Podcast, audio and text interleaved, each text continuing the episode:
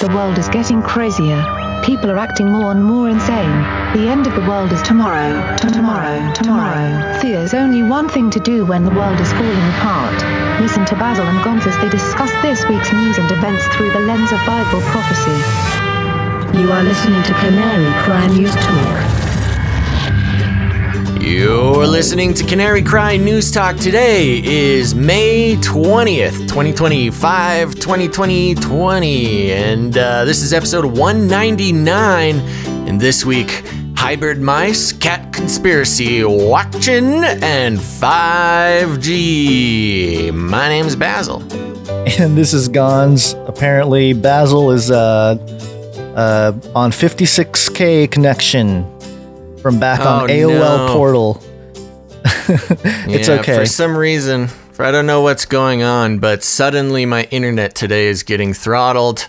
Uh, I got the nice upgraded fast connection. It's been great the past few weeks, and something's going on today. Maybe my neighbor is sniping my Wi-Fi. Yeah, it's possible. Uh, well, welcome everybody. We're live on Face Like the Sun, Canary Cry Radio YouTube channel. We're live on Twitch, live on DLive, and Facebook and Twitter, Periscope. Welcome, everybody. If you're listening to this through the R S S feed, you will hear Basil crystal clear. But if you're watching live or listening live, you will likely get the fuzzy, uh, I don't know, A O L dot com version, the AIM version of Basil coming through. Fuzzy, fuzzy, fuzzy Basil. Just so cute and fuzzy. I'm, uh, I'm trying to clean up my... Uh, my act over here. We'll see if I can get it working any better. Okay. Um, well, kind of a downer to start it off, but uh, maybe it's not a downer. We'll, we'll, I don't know. It's one of those things that's bittersweet. Um, we're just going to really get in, just get into it real quick here. Faithwire, world-renowned Christian apologist Ravi Zacharias dies at seventy-four. And, you know, Ravi's one of those guys that, that some people disagree with some of his views and stuff, but in terms of a Christian apologist, Uh, he really helped me out into understanding arguments for the existence of God. Um, one of the more compelling arguments that really was uh, sentimental to me, because I, I, it just really made sense to me when I heard it, uh, was his argument about evil or against or against the, the atheist argument against God that, oh, what about evil in the world? And he does this whole deconstruction of the question where basically he shows how if you ask the question about evil, you're admitting that there is good and evil in this world, and therefore you're basically admitting that there is this moral lawgiver. And uh, if you deny that, then you're denying that there's good, and if you deny that there's good, you're denying that there's evil, and then the question self-destructs. And one of the criticisms of that question that people often brought up was, well, how do you get from this idea or notion of, you know, there has to be a lawgiver? And I wanted to play about a minute and thirty second clip here of Ravi uh, discussing that question about, um, you know, why why the moral lawgiver? And this was on, I think it was on the, uh, actually, I don't know, the John Ankenberg show. Uh, here's the clip. How does it necessarily follow that if you have a moral law, this necessitates that you had a moral lawgiver? It's a great question, and actually I pondered about that for a long time, John. You know, I said, where do I, how do you find this link between a moral law and a moral lawgiver?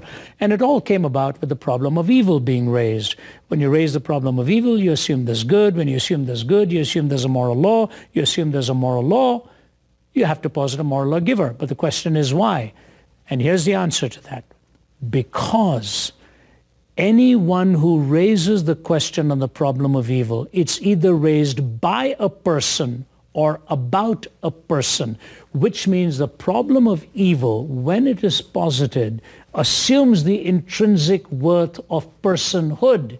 If there's no intrinsic worth to personhood, the question actually self-destructs. So personhood is necessary for the question to be valid.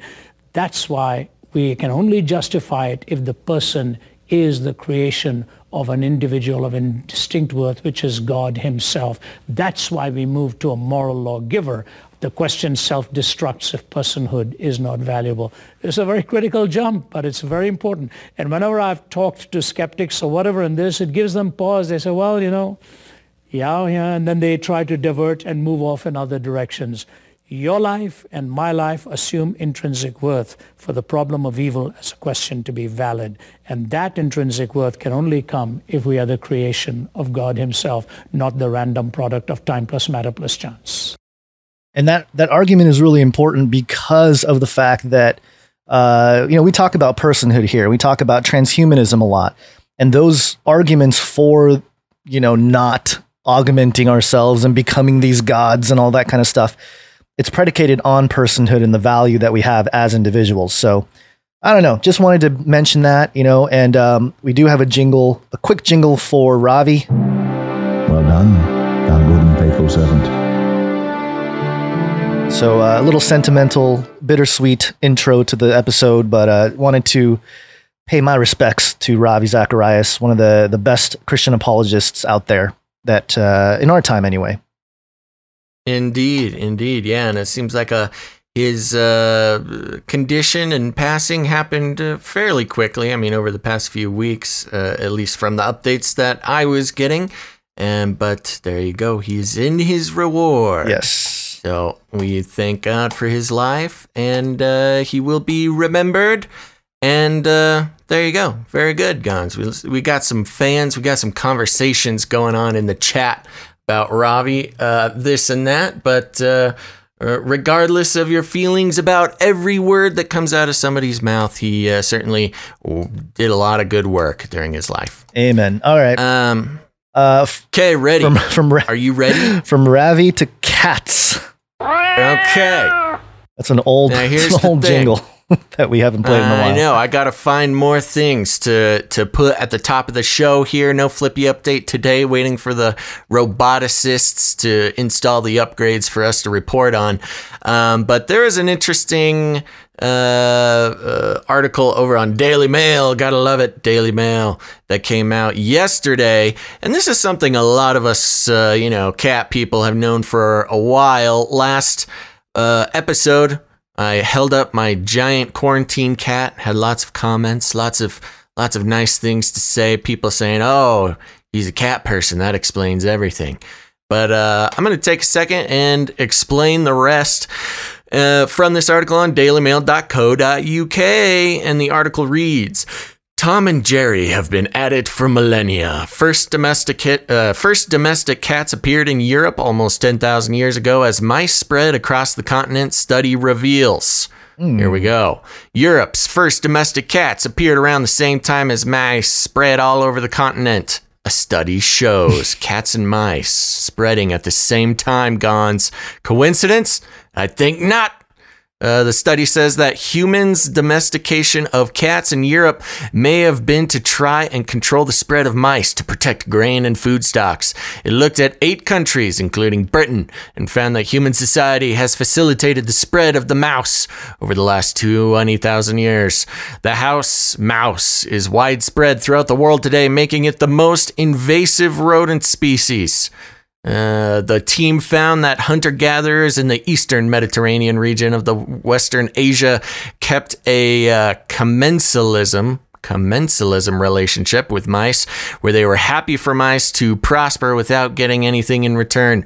Commensalism is a long-term relationship from which one of the species benefits, but the other species is neither benefited nor harmed. But mice only spread around Eastern Europe sixty-five hundred years ago and Southern Europe four thousand years ago. The most urban Europe became, or sorry, the more urban Europe became, and the more it became involved in trade, and uh, more mice were able to survive, which may have been why humans kept cats around. National French Center for Scientific Research study leader Doctor Thomas Cucci said that although people think of rats as invasive rodents, mice have been much more successful at it. Doctor Cucci said that studying more uh, where mice were able to spread was essentially studying where domestic cats followed. Domestic cats have been chasing mice around the world for tens of thousands of years, making them just as present as each other in almost every human society. So there you go, Guns. We have cats, the cat conspiracy, using humans to farm mice. So, uh, you know, who adopted who, you know? Well, the if the cats are truly the aliens on, on this world, then uh, they mm-hmm. have manipulated us for a long time for their uh, their foe there. Yeah. yeah. And as uh, we all know, there is a, a parasite in cat uh, feces that worms its way into human brains. Um, and uh, it's meant for mice. The, the the parasite is meant to, to lure mice uh, towards cats into loving them, but uh, we humans are also susceptible to it. Probably mm. thanks to mice. So there you go. It's the circle of life.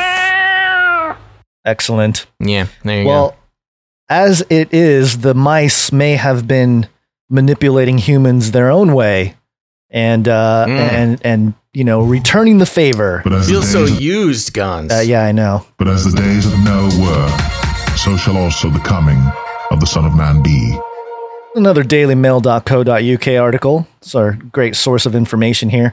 Scientists create the most advanced human-mouse hybrid embryo ever, with as much as four percent of its blood, brain tissue, and heart cells coming from human stem cells.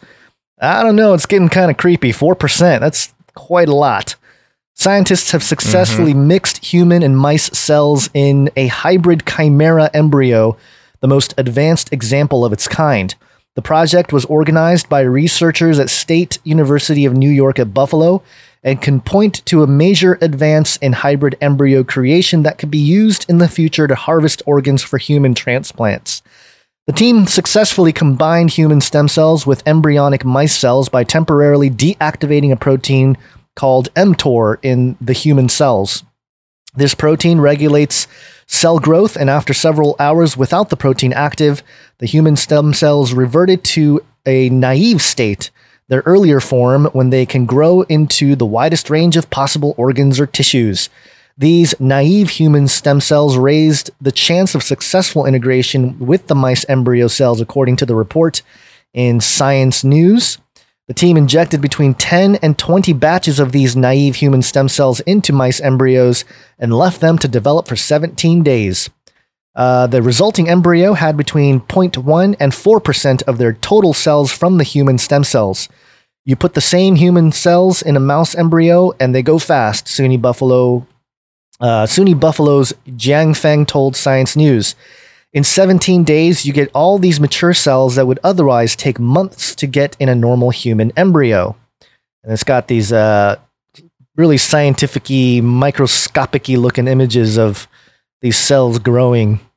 Um, and then it says down here, in the article, the human stem cells were mo- most abundant in the red blood cells circulating through the embryo, and they were also present in liver tissue, heart, eye cells, and even the brain.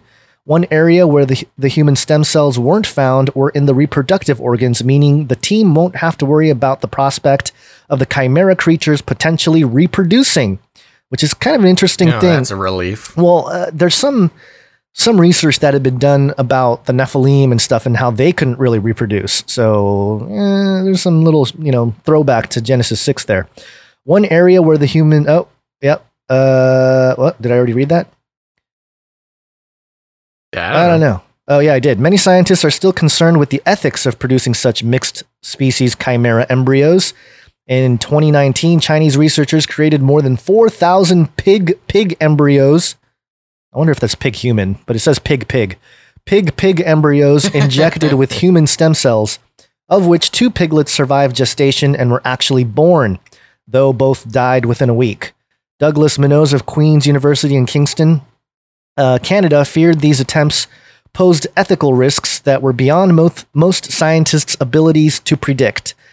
For us to start a, uh, for us to start to manipulate life functions in this kind of way without fully knowing how to turn it off or stop it if something goes awry really scares me, Munoz said in two thousand nineteen.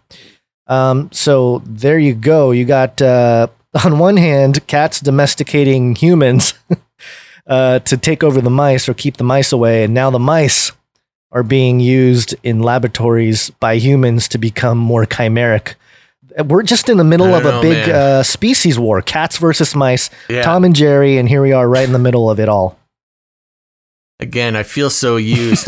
Yeah, and this whole chimera thing is uh, uh, troublesome. And just to give a little bit of a, a background for people, again, you know, every show is somebody's first show. Somebody is just experiencing the Canary Cry madness uh, for the first time.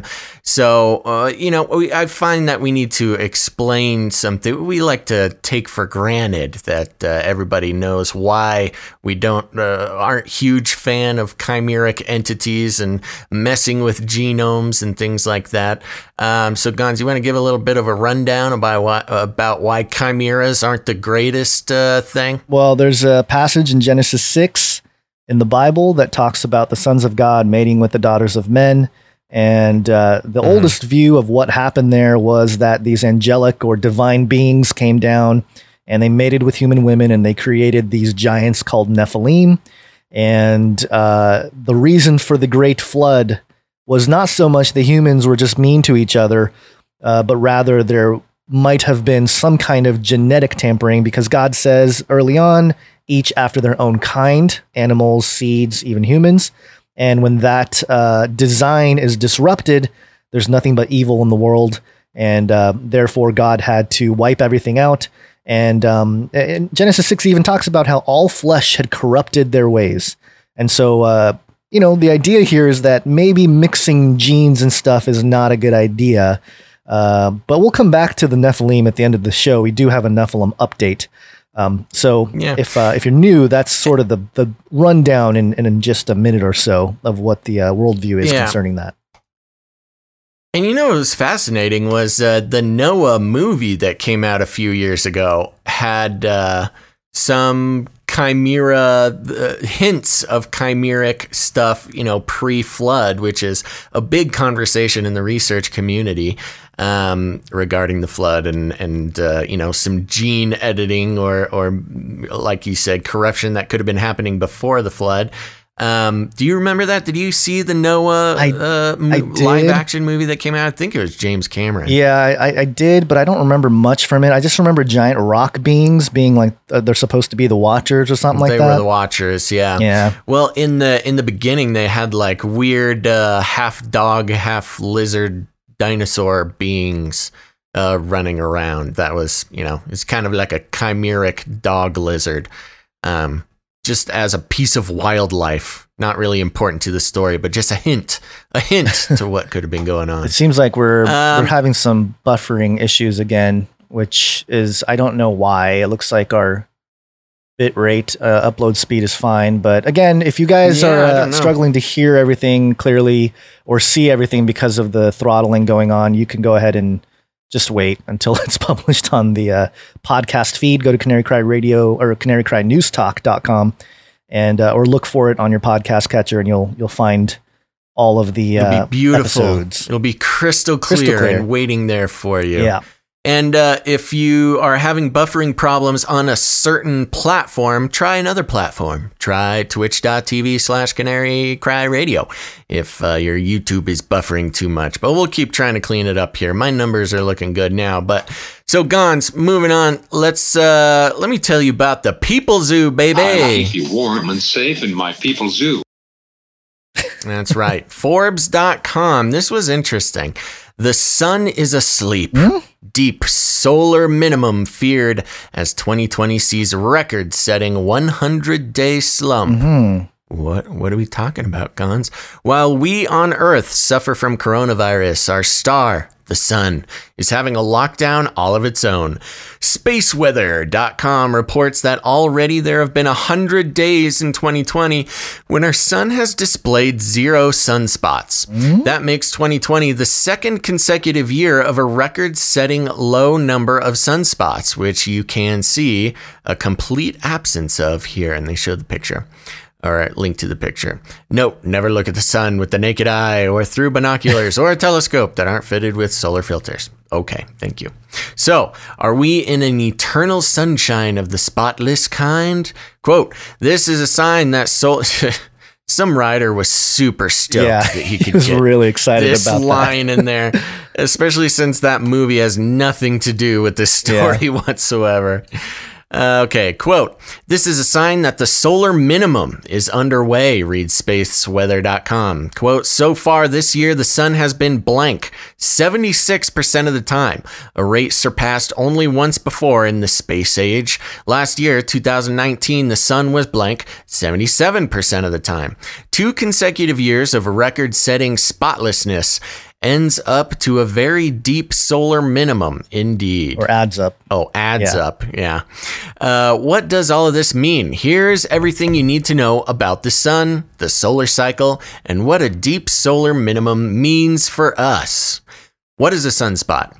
In an area of intense magnetic activity on the surface of the sun, a storm that appears as an area of darkness. Sunspots are indicative of solar activity, birthing solar flares and coronal mass ejections.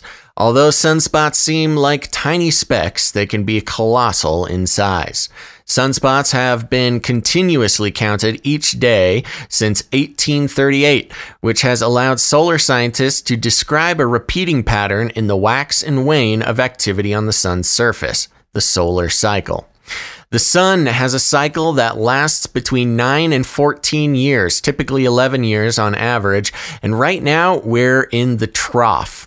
At the peak of that cycle, called solar maximum, the sun produces more electrons and protons as huge solar flares and coronal mass ejections.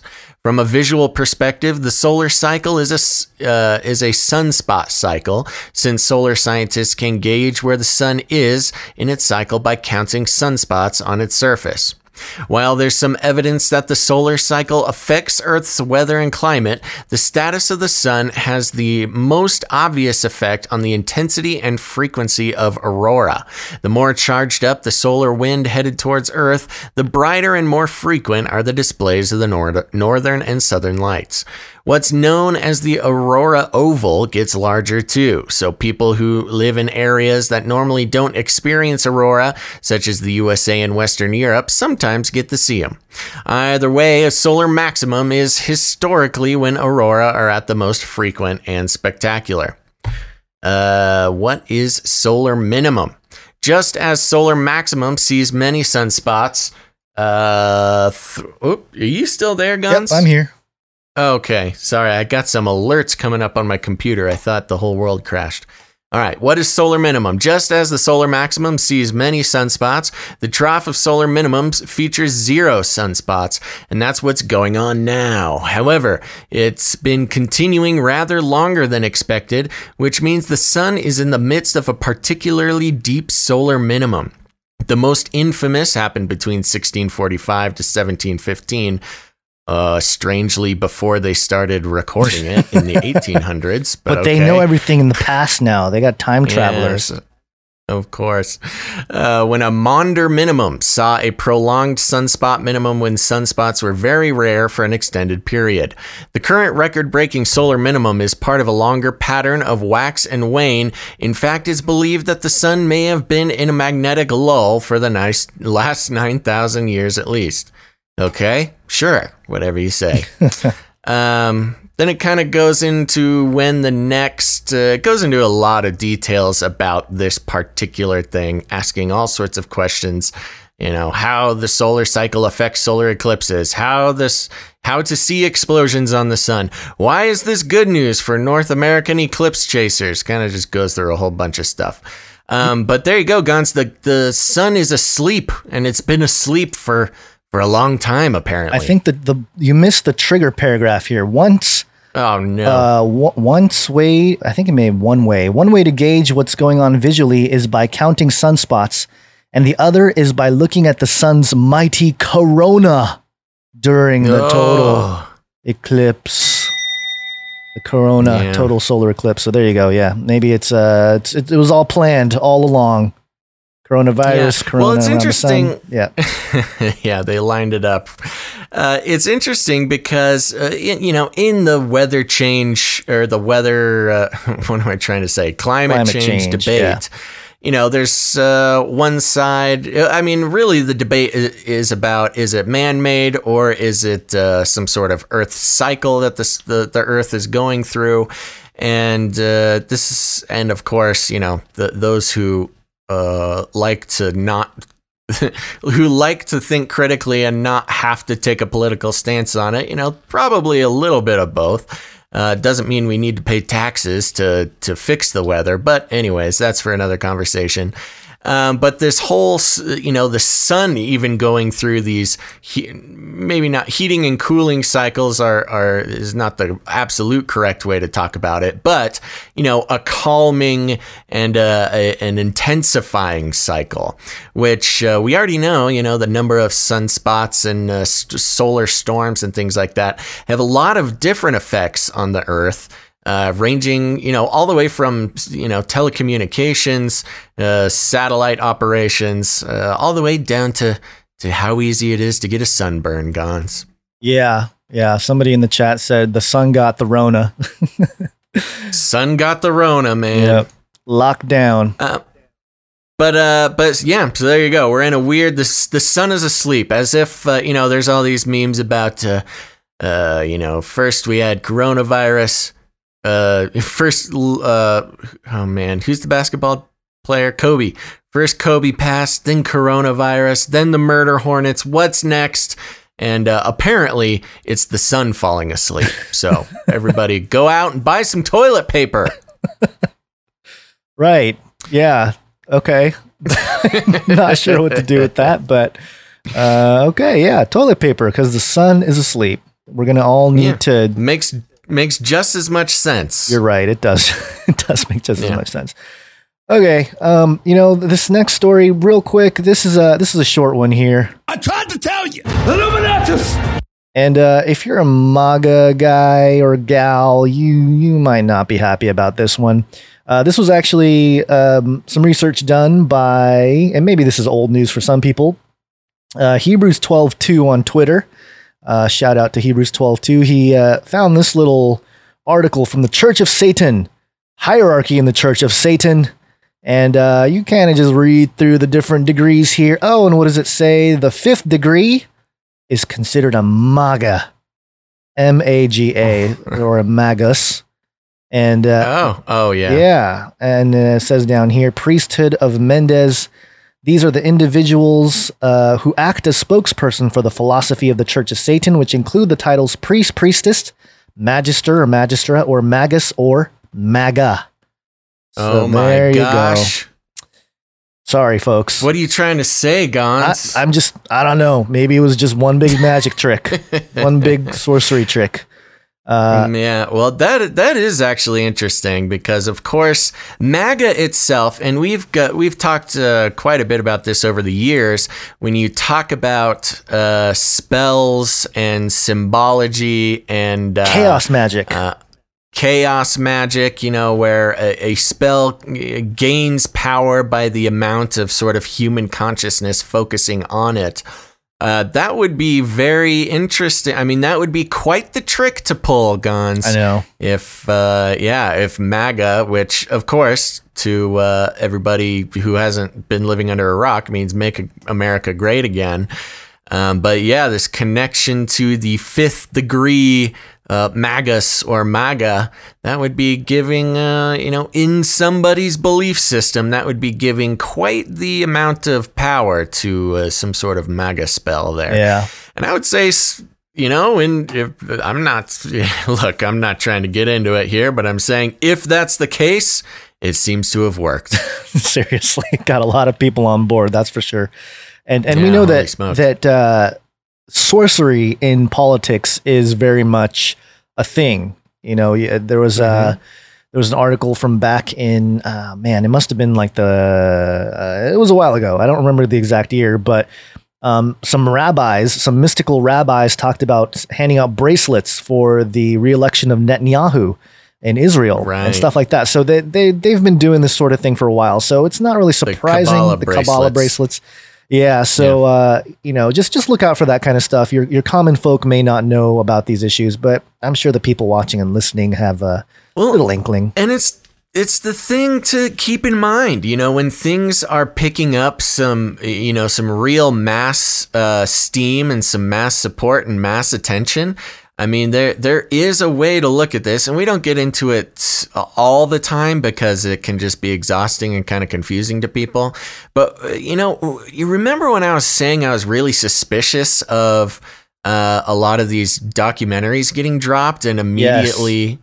having like huge amounts of views, unexplainable amounts of views? Yeah. Um, you know, there's, there. I'm just, again, I'm not going to do a whole diatribe on it now, but it seems like there could be some sort of connection there as well. Yes. Um, and, you know, there's some suspicion around the Q thing, too.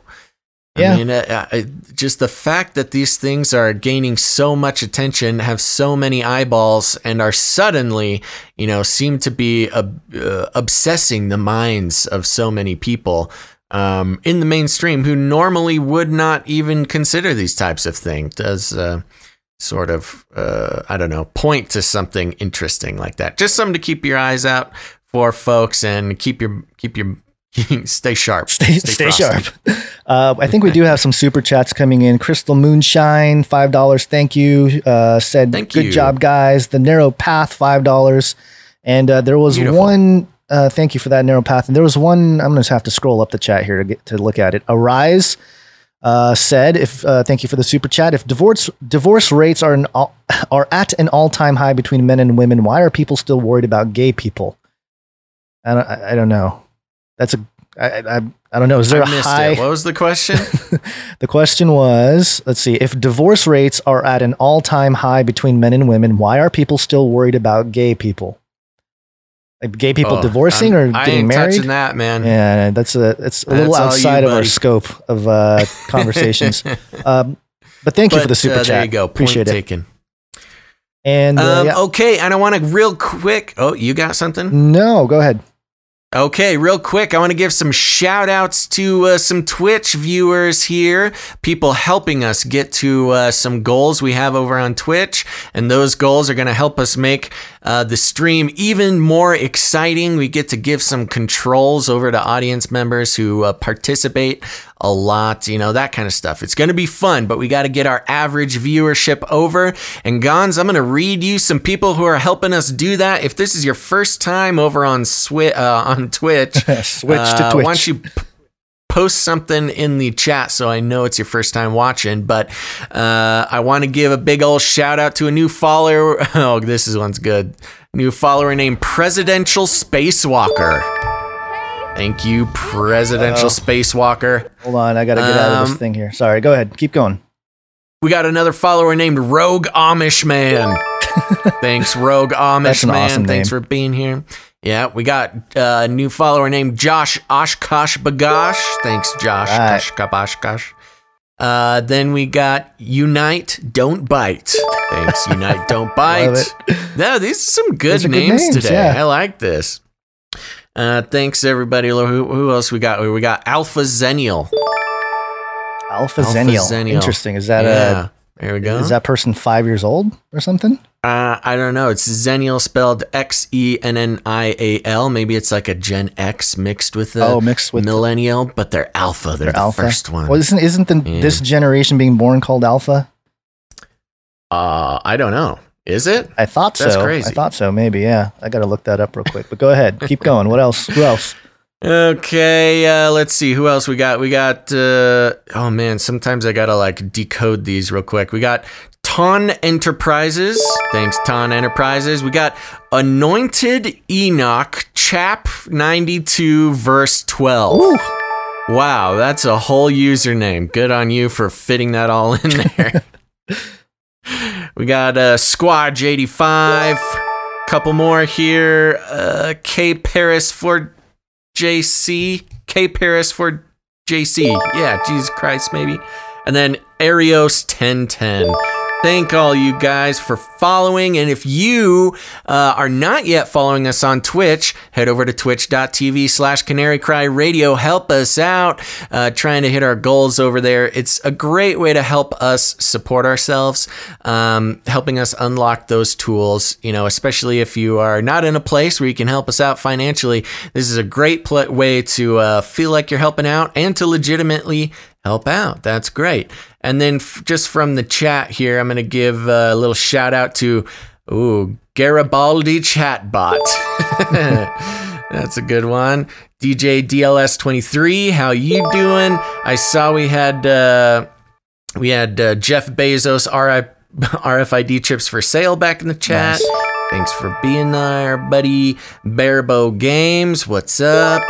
And, uh, okay, more shout outs coming later. But uh, there we go. Thank you guys so much for heading over to the Twitch, helping us get that uh, average viewership up. It helps a lot. And we are so close, so close to unlocking Uh, the the some extra fun stuff over there. So keep doing it, folks. It, it helps us out a lot. And uh, you know, when it comes to the user experience, uh, my, you know, instead of just me begging you to do it, there's some things to consider. Twitch has some uh, a amazing tools for people in chat. The emojis are better. The uh, the GIFs are better. Um, there's a bunch of great stuff there. And eventually we can actually make it so people can play jingles straight from the chat, which is pretty incredible. But we're going to have to hit some goals and, and figure that out. But uh, um, there you go. That's why it's a great place. And from my experience, it seems like, you know, when when the show gets all glitchy and kind of buffery, sometimes it'll do that for everybody. Um, but it seems like uh, over on Twitch, it happens a lot less. So if that's something you want to test for us, you can go to twitch.tv slash Canary Cry Radio. Also, uh, um, Generation mm-hmm. Alpha is uh, after they're they're considered after Generation Z. And usually they are considered people born in the early twenty tens and will be ending births around the mid twenty twenties. So... Uh, Basil, I have, um, I'm going to have, be having a couple, well, I have one already, but a second one coming, both Generation Crazy. Alpha. How nuts is that? Generation Alpha. Yeah. Why is it called Alpha? Because it's after Generation Z. It starts over, you know, the whole. Just starting over. Yeah. Okay. They didn't want to call them the Nephi generation or the Nephilim generation. So they went the with ne- Alpha. Ooh. Ooh, okay. All right. Well, that's very fun. There you go. We got our Alpha Xennial in the in the house. Happy to hear yes. it. And we have uh, um, we're going into some uh, COVID nineteen stuff. That's right. COVID.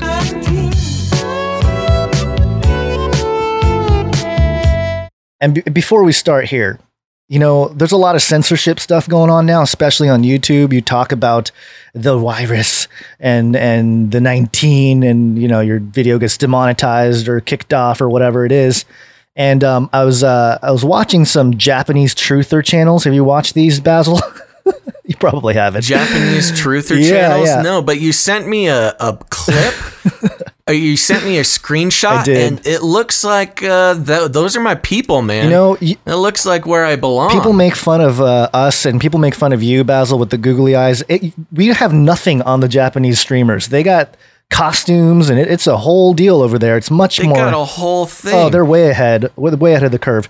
Um, but also... Did you throw up that? Do you I, have that? Uh, I can throw it up. I got. Let me try to figure that, that out. Image. You should throw up that image because that's amazing, people. If you're complaining about my googly eyes, you need to see these Japanese truther channels. It is out of control, dude. It's, it is it's, crazy. It's a lot funnier. Um, and one of the ways that we might be able to do it is start using the Japanese. Uh, I don't know.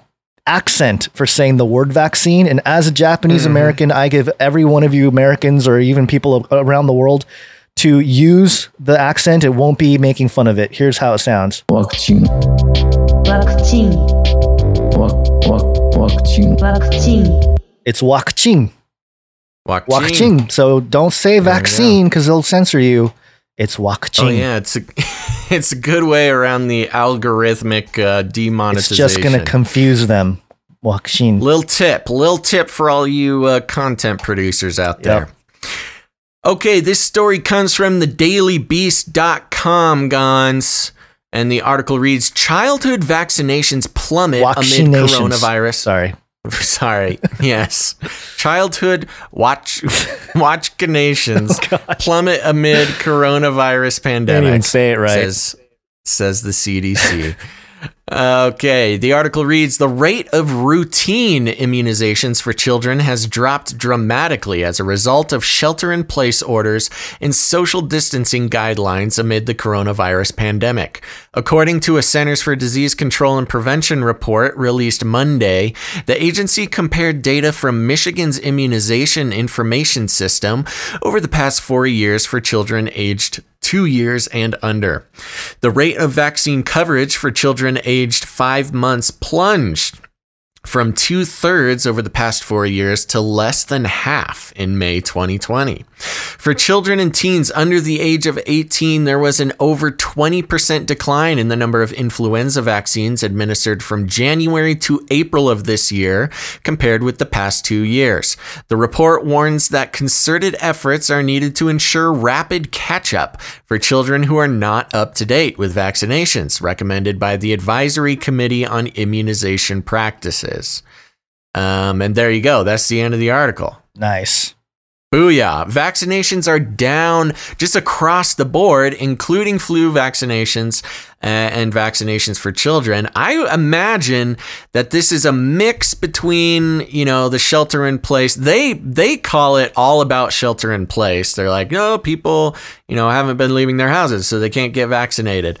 Um, I think that Uh, there's something more to it, Gons. Yeah, they might be setting up for just more things going wrong in terms of, oh, we can, the kids aren't getting their vaccines. And well, now, of course, we just... of course, anybody who doesn't get a vaccine of any kind is, uh, you know, uh, uh, is actively killing other people on purpose and are evil. Okay. Um, if you, you know, listen to some... some of the Karens on Facebook. Uh, um, before before we move on, I got the picture up on the screen here for anybody that wants to check it out. It's uh, there you go. This is uh, well, this isn't necessarily was it a, the ja- oh, you- it's not necessarily Japanese truth or channel, but you got uh, try to describe what's going on here with the with the different characters. They all got green screens except for a couple guys here. Uh, Oh yeah, for those who are not watching live and are listening to the podcast, we uh, we've got six little uh, boxes uh, on the screen. One of them looks like a mix between uh, he's dressed up a mix between Worf from Star Trek and Gandalf. um, got the, another the long guy, eyebrows. Yeah, another guy's just sort of dressed like an alien. Uh, we got another one who's dressed up kind of like a. a World War Two military officer uh, with a green screen of, you know, a, a space age control room. Another guy's a scientist. It's just wild, man. People have a problem with the, I think I need to start a Japanese language truther show. I think those are my people. Yeah, I think we're, uh, yeah, we'd fit in better with these folks than, than it, apparently the listeners and viewers of the show now. But yeah, what are you going to do? Yeah. What are you going to do? Um, so back to vaccines, yes. Gons. Uh, the numbers, vaccines in general have plummeted. Now, uh, I, I th- see, I want to know, I need to talk to somebody. If, if any listeners out there, if you or anybody you know uh, had a child during, you know, a birthday child during the uh, lockdown, because don't they just stick like, look, I'm not necessarily fully knowledgeable on everything vaccine, so excuse me. Sometimes I get in trouble because uh, apparently people expect me to be an expert on every single thing that we talk about. Um, you mean you haven't you know, watched I'm, Vaxxed? I'm more, I'm more of a generalist. Yeah. I did watch Vaxxed, but anyways, uh, you know, in this time where vaccine, the word vaccine is so loaded, and, you know, if you watch the mainstream, you would think that, uh, you know, the por- the portrayals of anti-vaxxers and people who don't get their kids vaxxed are, you know, weird religious fundamentalist people who never go out of their house and uh, homeschool their kids and... Uh, you know, et cetera, et cetera. And I'm, I say weird because that's their portrayal. Right, that's right. Not me saying. We that. Understand. Um, but uh, uh, but the numbers of this were less than fifty percent of the normal vaccinations are happening. I mean, that is a huge margin of the yeah. population. That is not just, you know, weird fringe groups. You know what it feels like? Um It's almost like pulling the tide, the tide going in, you know, it's pulling back uh, before mm-hmm. the big wave comes crashing in again, in a sense where, oh, we got these uh, COVID vaccines. And so, you know, and, and plus all these people have not been, they haven't gotten their normal uh, shots. So we gotta, we're going to have to do a big rollout of not just to catch everybody up, but also to get everybody clear of the, the, the virus. Maybe that's what it is. They're trying to allow this sort of thing to happen. And then it'll be easier to create more of a false flag outbreak of something else. You know, measles, we, we, we took care of the measles, but because of the, the, you know, the coronavirus now, because of the lack of vaccines or vaccines of people, uh, we got to do more. We got to bring back more. I don't know. It's just kind of a give and take type of thing. It could be one of those, uh, I don't know, one of those issues where yeah. it's, it's... Well, I mean, that is the thing. I mean, we, uh, it's the, you know, we might be setting up for a little bit of a Hegelian uh, dialectic right, here right. where, you know, this, uh, I don't know where we would be in this particular cycle of the problem uh, uh, reaction solution cycle, but... Um, Gons, we had a, a note there. Basil's audio is way quieter than yours, Gons. That my I just scooted up on the microphone. Oh, yep. Everybody's saying I'm up close now. Let me know if that's better, everybody. Yeah. Um, I was leaning back a little bit, getting a little too, uh, little too relaxed. Um, Sinking into that chair. Long, long story short, Gons. I don't know. I could see this as being. Um, A, a, a positioning for reaction. Yeah. You know, a lot less people are getting vaxxed. We need to uh, mandate them or well, force them. Of course, those are the things that people are worried about now, including myself. Plus, it, it justifies a longer quarantine or a, a different quarantine, especially in, in you know, the wintertime. The next time it comes around, oh, we got the flu, we got the coronas, we got the, and the measles is back. You know, they can just roll out all the stuff. And I don't right. know, it just feels like a, it does feel like a Hegelian dialectic thing. Uh, but mm-hmm. we got a couple more articles on the vaccine. Vaccine. Vaccine. Vaccine. Vaccine. Vaccine. I hope that gets stuck in everybody's heads. um, this is fort dash rus dot com. And it says here that this was written by Robert F. Kennedy Junior So uh, we'll see. Um, he had some... some interesting typos or uh, grammatical things when you type this up, but maybe that's just the editor. Despite Moderna's cheery press release this morning, the clinical trial results for its groundbreaking COVID vaccine could not be much worse. The vaccine, developed and championed by Anthony Fauci and financed by Bill Gates, used an experimental mRNA technology that the two men hoped would allow rapid deployment to meet President Trump's ambitious warp speed timeline. Doctor Fauci was so confident of his shot's safety that he waived ferret and primate studies. Moderna uh, suspiciously reported no health data from its mouse studies. Uh, that mm. appears to have been a mistake. Three of the fifteen human guinea pigs in the high-dose cohort, two hundred fifty milligrams, suffered a serious adverse uh, event within forty-three days of receiving Moderna's jab. Moderna did not release its clinical trial study or raw data, but its press release, which was freighted with inconsistencies, acknowledged that three volunteers developed grade three systemic events defined by the F D A as, quote, preventing daily activity and requiring medical intervention. Moderna allowed only exceptionally healthy volunteers to participate in the study.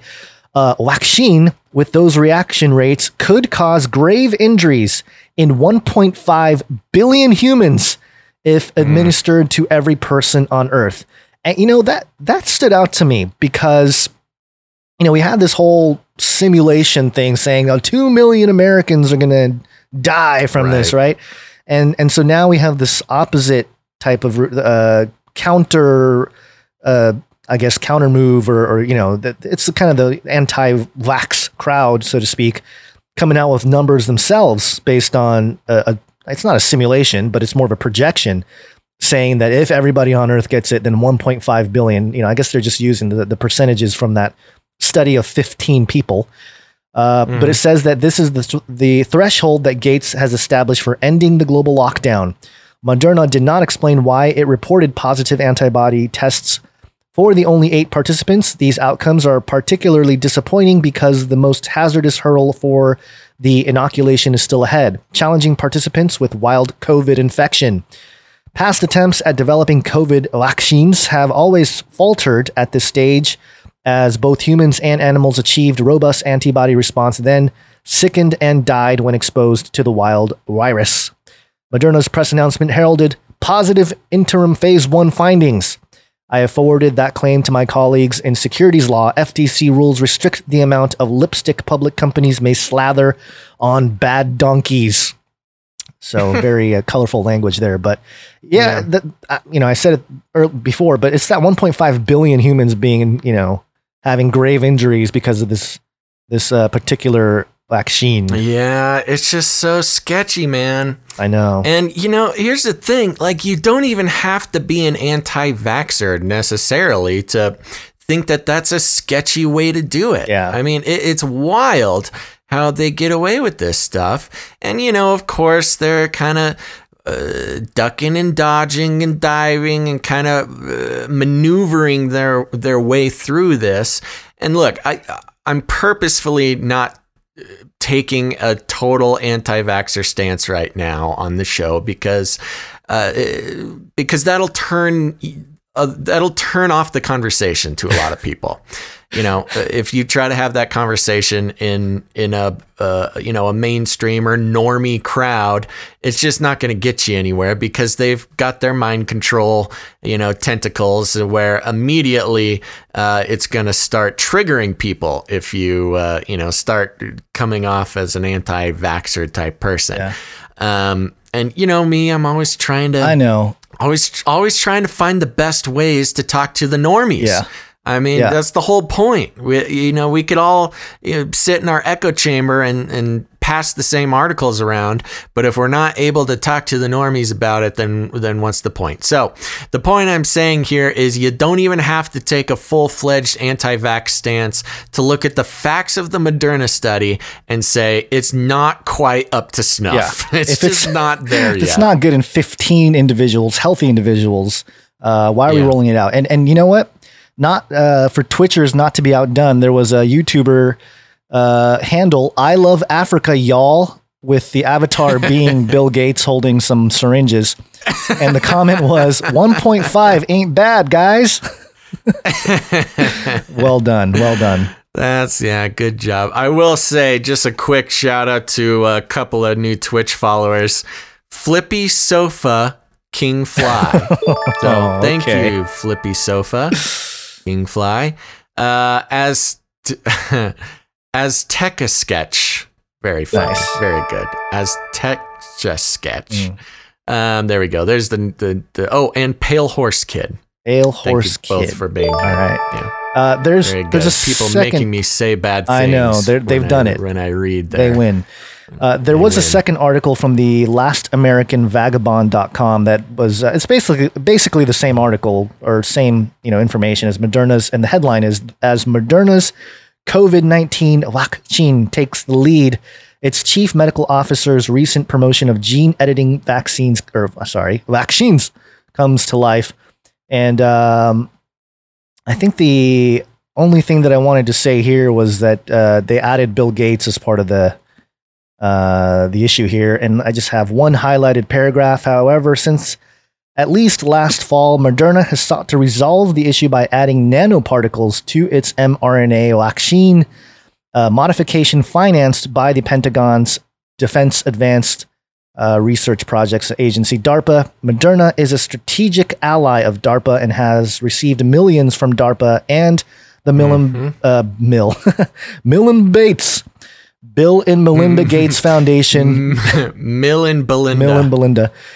Uh, several years prior to the current coronavirus crisis, DARPA's plans for nanoparticles and nanotechnology and their potentially Orwellian applications were the subject in a recent Last American Vagabond report. So there you go.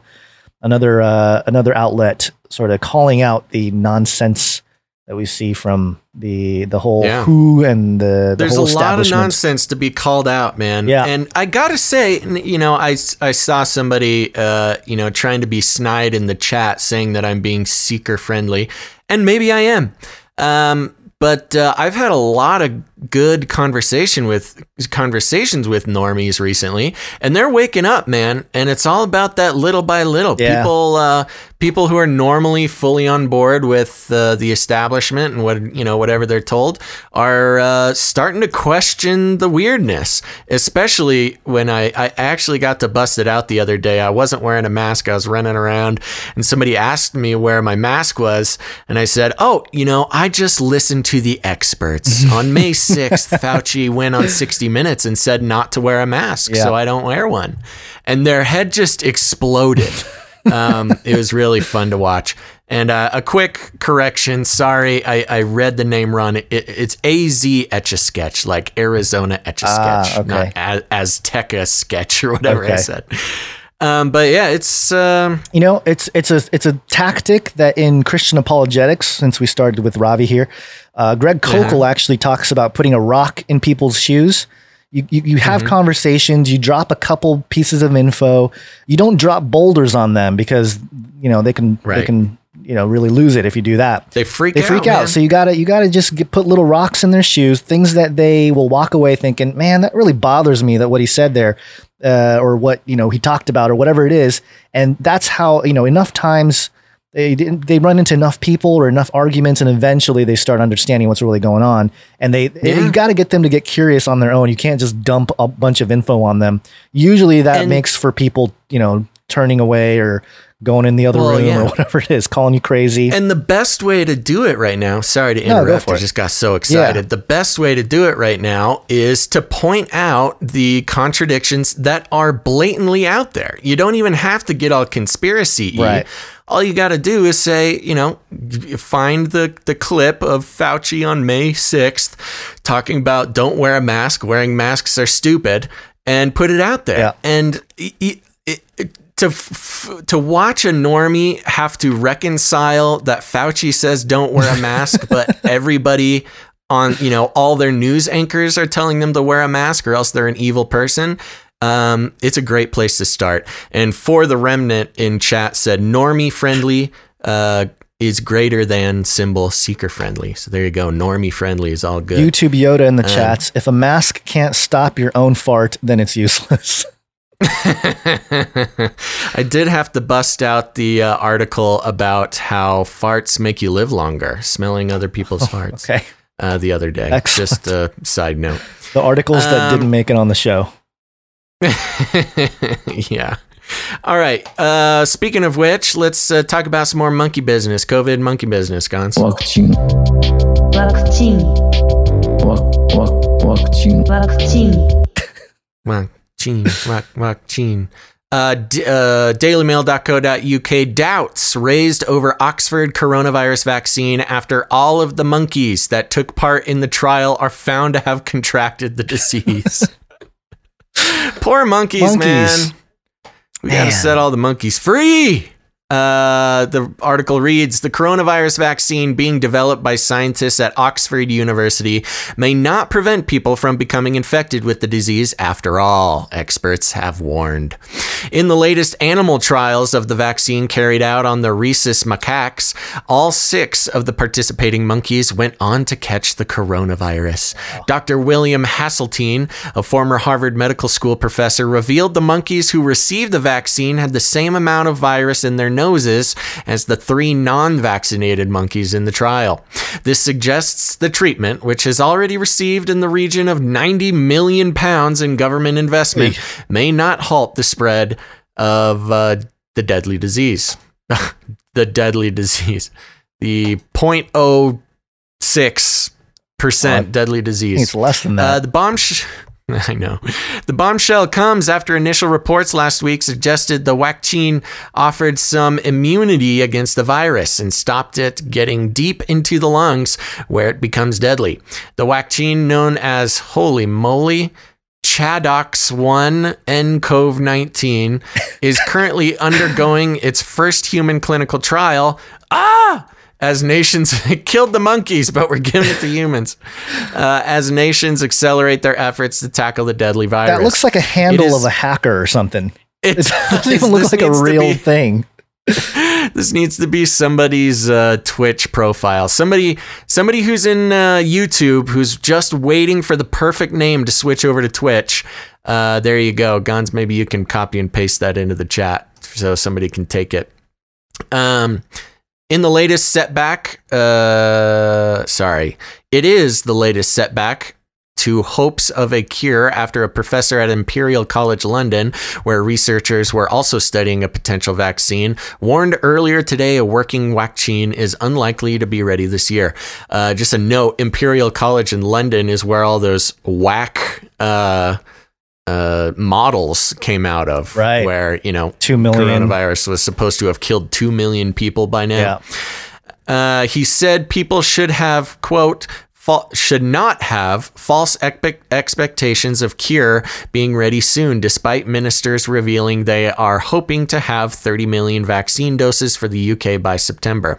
Now, just to point something out, and this is part of what we do here, um, notice how they uh, equate the word cure with the word vaccine. Vaccines are not cures. And right. uh, whenever you see... Uh, anybody or any outlet uh, equating cures with vaccines are either A, lying, or B, uh, don't know what they're talking about. So moving forward, discussing the Oxford vaccine, Doctor Hasseltine wrote on Forbes, all of the vaccinated monkeys treated with Oxford vaccine became infected when challenged. There was no difference in the amount of viral R N A detected from nasal secretions in the vaccinated monkeys as compared to the unvaccinated animals, which is to say all vaccinated animals are or were infected. Professor of molecular biology at Nottingham University, John Ball, warned the amount of virus genome detected in the noses of the vaccinated and unvaccinated monkeys was the same, and it, this is concerning. Yeah, no kidding. Uh, if this represents infectious virus and a similar thing occurs in humans, then vaccinated people can still be infected and shed large amounts of the virus. This could potentially spread to others in the community. Professor of immuno... immuno- Professor Professor of Immunology and Infectious Disease at Edinburgh uh, University, Ele- Eleanor Riley, said that the number of antibodies produced was insufficient to prevent infection and viral shedding. If similar results were obtained in humans, the vaccine could uh, would likely provide partial protection against the disease in the recipient, but would unlikely to uh, reduce transmission in the wider community.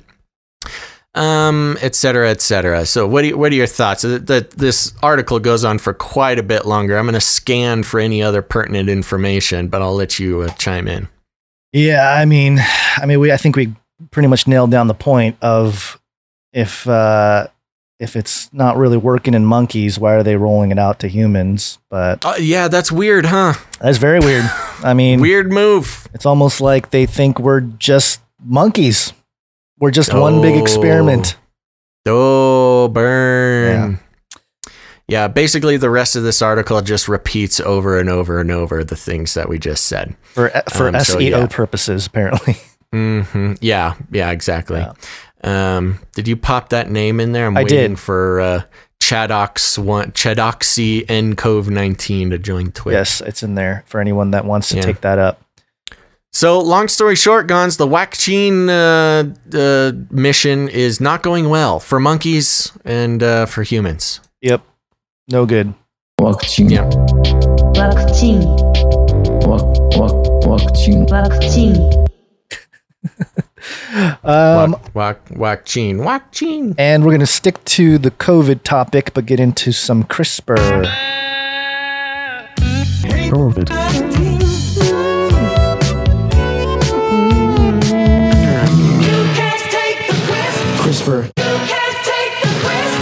Cas nine. I love that jingle. Researcher, mm-hmm. This is phys dot org. Researchers tap CRISPR technology to connect biology, electronics. And it says here, in an effort to create first-of-kind microelectronic devices that connect with biological systems, University of Maryland researchers are util- utilizing CRISPR technology in a novel way to electronically turn on and off several genes simultaneously. Their technique, published in Nature Communications, has the potential to further bridge the gap between the electronic and biological worlds, paving the way for new, wearable, and smart devices. Ooh. Quote, faced with the COVID nineteen pandemic, we now have an even deeper understanding of how smart devices could benefit the general population, said William E. Bentley, professor in U M D's Fischl Department of Bioengineering and Institute for Bioscience and Biotechnology Research, I B B R, and director of the Robert E. Fischl Institute of Biomedical Devices. Ooh, that's a long mm. title. And uh, yeah, wow. Uh, he goes on, imagine what the world would be like if we could wear a device and access an app on our smartphone capable of detecting whether the wearer has the active virus, generated immunity, or has not been infected. We don't have this yet, but it is increasingly clear that a suite of technologies enabling rapid transfer of information between biology and electronics is needed to make this a reality. I love how everything accelerates with the with this virus virus is just even smart devices and connecting biology to your uh to to the electronics there with yep. such a device. This information could be used, for example, to dynamically and autonomously conduct effective contact tracing, Bentley said. There's that word, contact tracing, again. In the past sixty years, or phrase, I guess, in the past sixty years, microelectronics have greatly evolved from the first implantable peacemaker or pacemaker to personal wearables that harness the power of interrelated computing devices, better known as the Internet of Things, or I O T. The next great wave of microelectronics could include devices that tap into and control molecules such as glucose, hormones, or D N A to better human health. But a major roadblock remains. Despite how advanced current smart devices might be, today's microelectronic devices process information using materials such as silicon, gold, or chemicals, and an energy source that provides electrons. But free electrons do not exist in biological systems. As such, there remains a technology gap between microelectronics and the biological world. Maybe because God said don't mix um, iron with clay. Mm-hmm. Two years ago, Bentley, his I B B R and Fischl Institute colleague Ge- uh, Gregory F. Payne, and their teams published research on a loophole they discovered. In biological systems, there already exists a small class of molecules capable of shuttling electrons. These molecules, known as redox uh, molecules, can transport electrons to any location. To do this, redox molecules must first undergo a series of chemical reactions, oxidation or reduction reactions, to transport electrons to the intended target. By engineering cells with synthetic biology components, Bentley's research team created a sophisticated synthetic switching system in bacterial cells that recognizes electrons instead of more traditional molecular signals and incorporates the biologically programmable genetic circuitry of CRISPR. Best known for gene editing, CRISPR controls functions were modified to work with SOXR, S O X R, a regulatory protein that is responsible to redox molecules and is found in E. coli. Instead of editing genes, the team is using CRISPR to focus on a cell's metabolic machinery to carry out desired functions.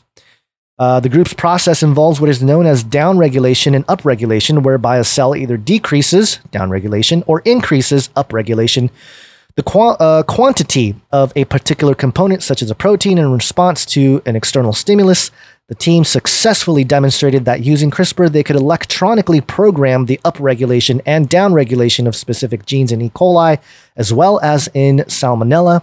In this way, the team pr- proved that information programmed electronically can be transmitted and within many strains of bacteria using the same medium of redox as a communication channel. Uh, and it goes on here, and it's a few more paragraphs that we'll skip through here. But yeah, there you go. Uh, more research being done. I'm pretty sure that the research for this stuff was going on well before uh, nineteen, and uh, but they're just, you know, a more of, more of an excuse to accelerate it even more and and to create this, uh, I guess, push to connect biology with electronics. And of course, they have their own agenda there to make it happen uh, with some of their uh, institutes and and you know ivory towers, yeah. so to speak. But right. I don't know. I, I, well, as usual, this whole situation is being used to uh, really skyrocket the production and research into lots of things that we've been warning about for years.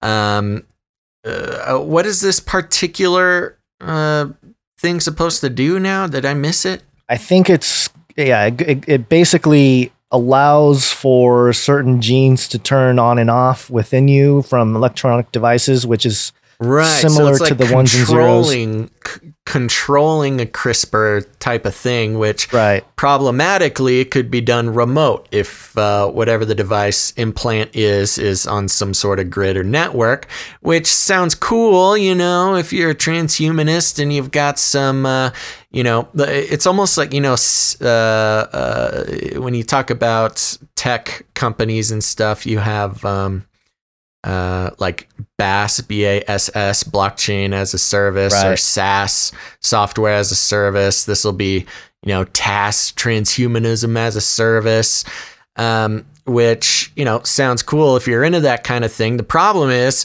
if your cybersecurity isn't up to date, then, uh, you know, you got hackers you hacking into your... hacking into your your uh, your implants there, and with being able to send signals to uh, trigger changes in D N A, that's I don't know if that's a risk we're really re- willing to take. Yeah, Gons. You know, a, a few episodes ago we had somebody say that they're studying CRISPR and and you know, why is it bad? It's going to cure cancer and all this kind of stuff. And th- this yeah. is why th- this kind of application. And uh, the last couple paragraphs are very short. There's just a couple sentences here. While CRISPR is universally universally considered an agile tool for biology, this work represents the first demonstration of how CRISPR can be used in bioelectronics to electronically target and control select genes simultaneously. Quote, our next steps involve ramping up our bioelectronics work so that the next generation communication devices can indeed incorporate biological information that is obtained locally. Transhuman, transhuman, make way for the homo superior. Mm. Yep, very good. We got a lot of great chat going on about this whole thing. Uh, Emphaix uh, is letting me know that TAS is already a thing, so...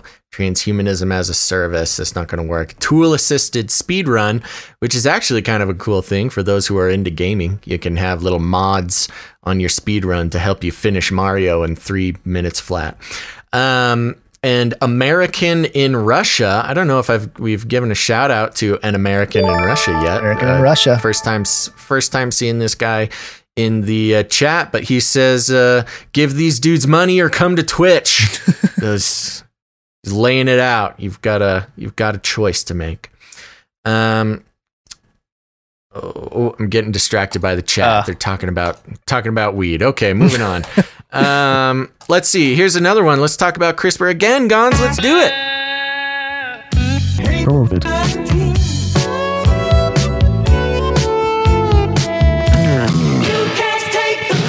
CRISPR. Cas nine. Cas nine. Okay, this is from uh, GenEng News, genetic engineering news dot com, uh, genetic engineering and biotechnology news, and we have CRISPR barcode for whole organism cell-by-cell lineage histories. Yeah. Every organism has its own family tree, and like any family tree, an organism's family tree is more interesting if it's both complete and richly detailed. That is, each member of the family tree should be displayed in their proper place along with some biographical information. In the case of an organism, a mouse, for example, the family tree's members are individual cells, and the biographical information consists of gene expression profiles. If comprehensive whole organism family trees could be assembled, researchers would learn a lot about development, aging, and disease. Unfortunately, family trees that trace tissue or organism development have been limited to small groups of cells are rendered vaguely suspect due to distortions uh, caused by intrusive cell assessment techniques. Ooh, getting some fancy language here. The good news is that a new technology has been developed that can serve as a sort of ancestry dot com for an organism's cells. That is, it promises to couple cell ancestry information with detailed molecular readouts, such as transcriptional signatures. The technology, which is called CRISPR Array Repair Lineage Tracing, uh, Carlin is the... So friendly. The, uh, I know, Carlin, we love that guy. Uh, was developed by scientists at the Stem Cell Research Program at Boston Children's Hospital and Dana Farber Cancer Institute, Harvard, Med- Harvard Medical School. It can be used to track every cell in the body ah. from the embryonic stage until adulthood yeah. using Using a barcoding technique aye, aye, and aye. CRISPR gene editing technology, Carlin can identify different cell types as they emerge and what genes each is turning on.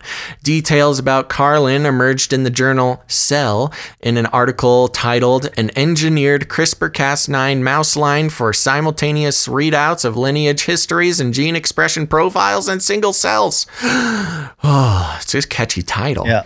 Quote, this model exploits CRISPR technology to generate up to forty-four thousand transcribed barcodes in an in, in an inducible fashion at any point during development or adulthood, is compatible with sequential barcoding, and is fully genetically defined. The article's authors wrote, quote, we have used Carlin to identify intrinsic biases in the activity of fetal liver... Fetal liver hem, hemop... Oh, man. Hematopoietic. Hematopoietic uh, stem cell H S C. There's some uh, scientist people. So we have some medical people who uh, listen to the show, and they're um, shaking their heads disapprovingly at my, my uh, pronunciation. Uh, but anyways... H, uh, H S C clones, and to uncover a previously unappreciated clonal bottleneck in the responses of H S Cs to injury. I don't know if I fully understood what I just said. Uh, I, I don't. But going on. Do you? I don't, but but I think the general okay. idea here is that they can create barcodes on every cell and basically just know from birth to death, just every single cell can be tracked. Yeah, a family tree of every cell within an organism, which is pretty crazy. Yeah. Um, let me just do some... So yeah, I'll just finish out the article here, a few more paragraphs. Quote, the dream that many developmental biologists have had for decades is a way to reconstruct every cell lineage, cell by cell, as an embryo develops or as a tissue is built up, said Fernando Camargo, Uh, P H D, a senior investigator at the Stem Cell Research Program and co-senior author on the paper with Sahand Hormoz, P H D researcher, Dana-Farber Cancer Institute, and assistant professor of systems biology, Harvard Medical School. Quote, we could use this mouse model to follow its entire development. Camargo, Hormoz, and co-first authors for, the, uh, yep, and co-first authors for their respective labs, Sarah Bowling, P H D, and Luxin Srithravan, created the mouse model using a method they call CRISPR array. Okay, now it's just repeating itself. Yep. Um, da, da, da, da, a little quick scan. No, that's basically it. Yeah, no, they can, uh, bas- yeah, they basically barcode every cell and trace its family li- lineage within the organism, which is pretty astounding. I mean, you're getting to a level of catalog- uh, cataloging and knowledge of individual cells within an organism that is, I mean, it's almost godlike, not to trigger anybody, but you know, to know the lineage of every single cell as it develops in an organism is pretty incredible. Yeah. Um, and it, you know, it kind of harkens back to, like, you know, every hair on your head being numbered and and all sorts of stuff like that. Well, now the scientists can do the same thing, uh, just right now, just with mice, which, uh, if I understand it, and I'm no professional, Gons, uh, mice have substantially less cells in their body than human beings. Uh, that is my understanding as well, but I could be wrong. Could be wrong about that. You never know with the whole sciences. Um, yeah, but that's pretty crazy, man. I mean, that's really, uh, yeah, that's, that's pretty astounding. I mean, that, that kind of blows my mind a little bit to see if that's even possible. Well, uh, you know, it's really tying it to eschatology, biblical prophecy. Uh, I happen to have an eschatological view of the man of sin, Antichrist, presenting himself as the Jewish Messiah. And I think there's pretty good, strong arguments for that biblically. And, uh, one of the things that, Uh, is not clear is that is whether or not this Antichrist man of sin will present himself as Jesus, um, or if it's going to be just, you know, somebody that the elite uh, rabbinical people accept as some kind of Messiah figure. But if they start to get to this point where they can literally trace all these genetic things back and, and create the family tree on a, on a giant database or something, they're going to be able to show like, oh, look, these this guy has the genetic lineage of uh, King David. And so we know mm-hmm. that he's of that bloodline or whatever. It's it's not just the D N A now, it's it's every cell in your body. I don't know, it's just kind of nuts where it's going in that direction, and there's going to be some kind of verification of this messianic entity that may come about if these technologies uh, continue to develop in that way, and uh, you know, unless the Lord ends it all. Uh, but yeah. Also, Jesus talking about if he doesn't come back, all flesh would be destroyed. Kind of goes to show you like, hey, maybe uh, maybe he's going to return soon, because uh, we're getting to that point where if we're tracking every cell, then we can destroy every cell, you know? Ooh. Yeah, and I, I, I wanted to thank, you know what, we got a super chat and it kind of scrolled by and I couldn't catch the name, but thank you. It was a nineteen dollars and ninety-nine cents. Lady of the Woods. Lady of the Woods. Thank, thank you, you very much, Lady of the Woods. She says, thank you guys. Great show today. Thank you, Lady of the Woods. Awesome, awesome, awesome. Uh, Um, wow, there's a really o- long ongoing conversation about weed over in the Twitch. Very interesting. And then there we got some people asking me for my address and my blood type. Uh, nice. Yeah, I'll have to wait on that. Mm. Maybe if a big enough donation comes in, I'll uh, put that out in there. Yeah, okay. Yeah.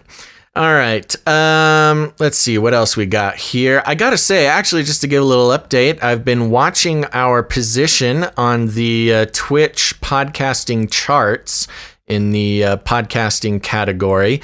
We've been kind of moving up and down. We are as high as eighth there for a second. I think we've fallen back down to about fifteenth. So we need more people. Head over and watch the Twitch, twitch.tv slash Canary Cry Radio. Uh, we're climbing the charts over there on Twitch, which is pretty cool. Pretty cool to do. Yeah. Um, and let's give a quick shout out, just some really quick shout outs here to some new Twitch followers. We got Samus Aran, Samus Aaron K C. Samus Aaron K C. We got Casey Turbos coming in hot. Double Casey's. And we got, yeah, lots of Casey's, double Casey's.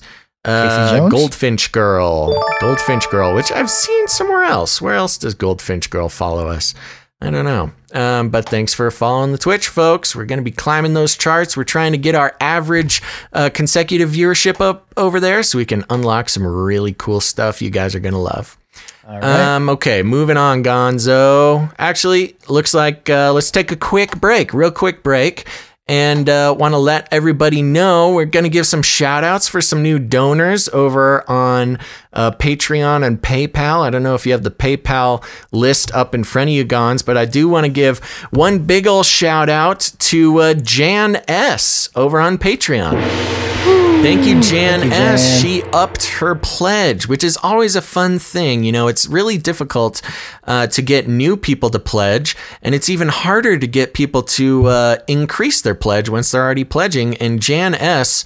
Uh, showing a lot of love. Thank you very much, Jan. Thank you, Jan. Um, Appreciate it. And that's our, our only Patreon news for the day, Gons. N- nothing nothing new, just Jan. Just Jan. And I think from uh, since the last episode, we had Regina and, oh, Regina, thank you.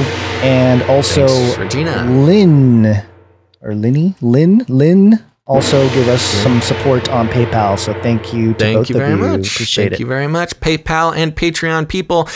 And just to give you guys an idea of what we're all about here, uh, we subscribe to the value for value model. It's a very simple model, and that is we put out the content. It's always free, um, but we do put a lot of work into it, and we're doing it three days a week nowadays, which is a lot of content and a lot of work, but we're happy to do it.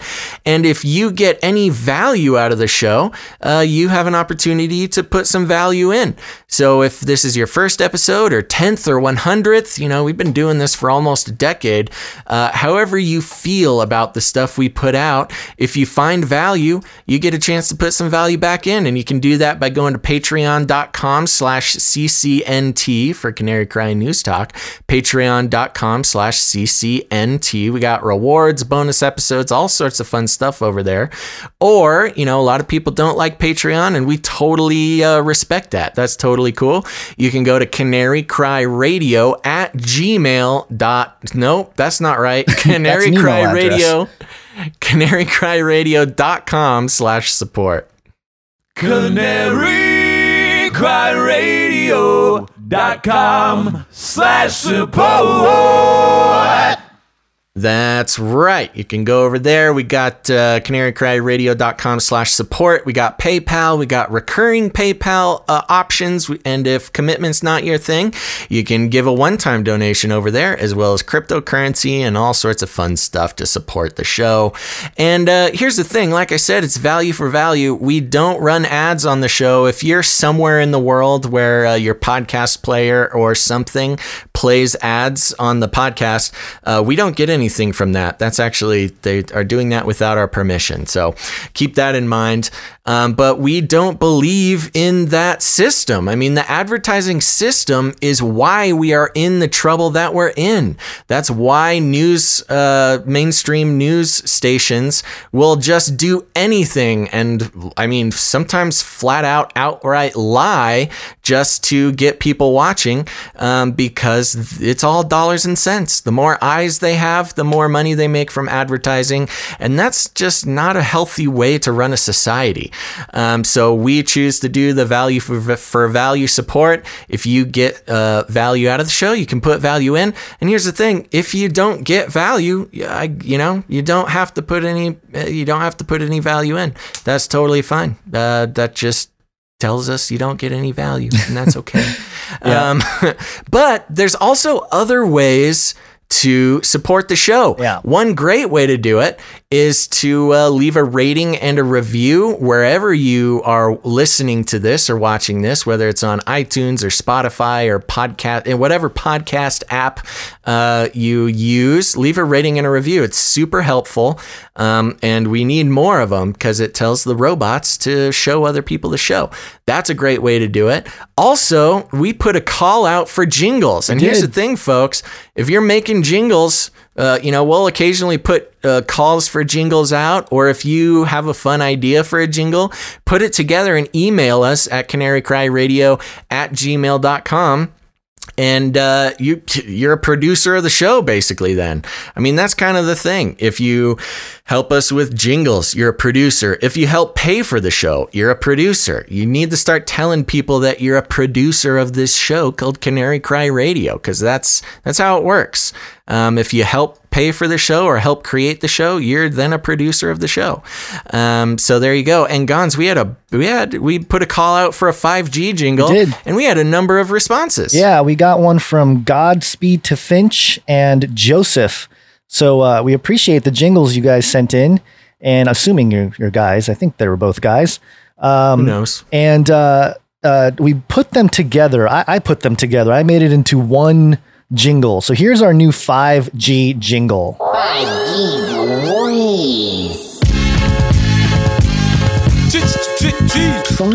kills humans.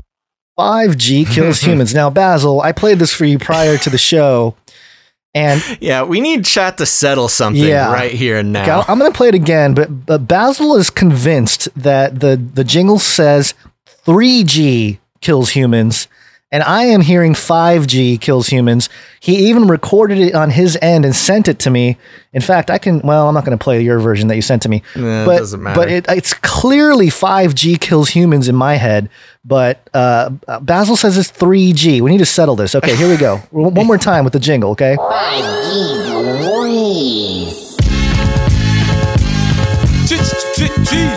G kills humans. five G cl- kills humans. I'm telling you, it, I hear three G. I cannot not hear three G. I think you're. I mean, I love, I love the jingle. We're gonna keep it. We don't need to change anything. Uh, Adam forty-two says five. I Sam think is, you're everybody's nuts, man. Saying five. I'm telling you. Oh my gosh. I think you've lost it. I think something has I, happened I, with your V R. Your V R headset has made, made you mad. Your fives I'm have turned into threes. So hard to hear five G. Uh, Amelia, for, Amelia heard know, three. She, okay, there's a few threes coming in. Somebody heard nine G. nine G. Play it one more okay, time. Okay, we'll play one more Let time. Let me see if I can hear it, it's, it's at the end. Uh, it's at the end of the uh-huh. clip. Okay, so here we go. Okay.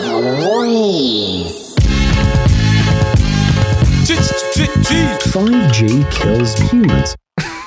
I can't. Five? You still I can heal only three? Hear three. It's crazy. Oh my gosh. Yeah, I've got. I got to get checked, man. My brain's on the fritz, apparently. Oh man. Okay, so we have a couple uh, stories. Five, uh, I love the five G. five G G's Louise. five G's Louise. Yeah, it's really good. Yeah. Um, more people, yeah. V R corrupted him. Yes, that's that's what I'm thinking. I think the V R goggles have corrupted it's your hearing. Changing my my perception of the world, man. uh, okay, somebody from Facebook coming in. Jade from Facebook coming in saying uh, she heard three G. So okay, you got a couple people on your side. Okay. All right. Okay, Paul right. and Keep Digging Seven. Okay, so I, this is becoming one of those. Uh, Blue dress, green dress yeah, conversations. Blue, blue dress, white dress. Oh, was it white dress? Uh, I don't even remember the colors, but yeah. Something, I don't remember. It was blue and white or uh, black and gold or something. Anyways. All right. Okay, so our, our five G, our first five G story here. You want to take this one? This is uh, C N N. This is a short one here. Aaron says fine G. I like that. Yeah. Um. Yeah, where is it? Oh, there it is. Hold on. Boop, boop, beep. Boop, boop, beep, connecting to space. Here we go. This is C N N dot com. So there we go. We got the true blue here. U K regulator sanctions Nigerian Christian channel over five G conspiracy theory claims. Oh, yeah. C N N, baby. Oh my gosh. Okay, the article reads, British media regulator Ofcom or Ofcom has imposed sanctions against a channel founded by Nigerian megachurch preacher Chris Oyakhilome for airing unsubstantiated claims linking five G to the coronavirus pandemic. The regulator said while it does not oppose broadcasts airing controversial views or those challenging health authorities, the yeah, right. The claims in a sermon aired by Christian channel Love World News calling the pandemic a global cover-up posed serious health consequences to viewers. The sermon questioned the need for lockdown measures to prevent the spread of the virus without providing context, according to the Ofcom investigation. Love World was ordered by the agency to air findings from its investigation given the serious failings by the channel to protect its viewers during the program. C N N contacted Love World uh, News U K for a comment but has yet to receive one. Nigeria's information agency has debunked the popular pastor's claim that the government imposed movement restrictions in its two cities to allow the installation of the new generation wireless technology, according to a local report. Oyakhilome uh, presides over one of the largest Christian congregations in Africa, and the church boasts of having branches in countries and university campuses across five continents. Ofcom said another report during the broadcast touted hydroxychloroquine as a cure for coronavirus, leaving out doubts about the efficacy of the drug and potentially harmful side effects. Quote, however, given the unsubstantiated claims in both these programs were not sufficiently put into context, they risked undermining viewers' trust uh, in official health advice, with potentially serious consequences for public health, Ofcom said. So we got some, uh, this is some real deal censorship and Ministry of Truthiness uh, shenanigans here, Gons. Yeah. Not surprising. Weird. It's it's it's so weird because there's so many places that this information shows up uh, from across the board. I wonder if they air on uh, terrestrial television. Yeah, which is why they got shut down. That must be why. Huh? If they're one of the bigger uh, Christian televangelist uh, outlets, there, that's possible. That that's what's which going on. Which sounds like the case. Yeah. Yeah. Um. There's a couple more five G stories. Uh. Running low on time, Basil, but well, we can no. we can go through them yeah. fairly quickly here. Uh, okay, let's do this one here.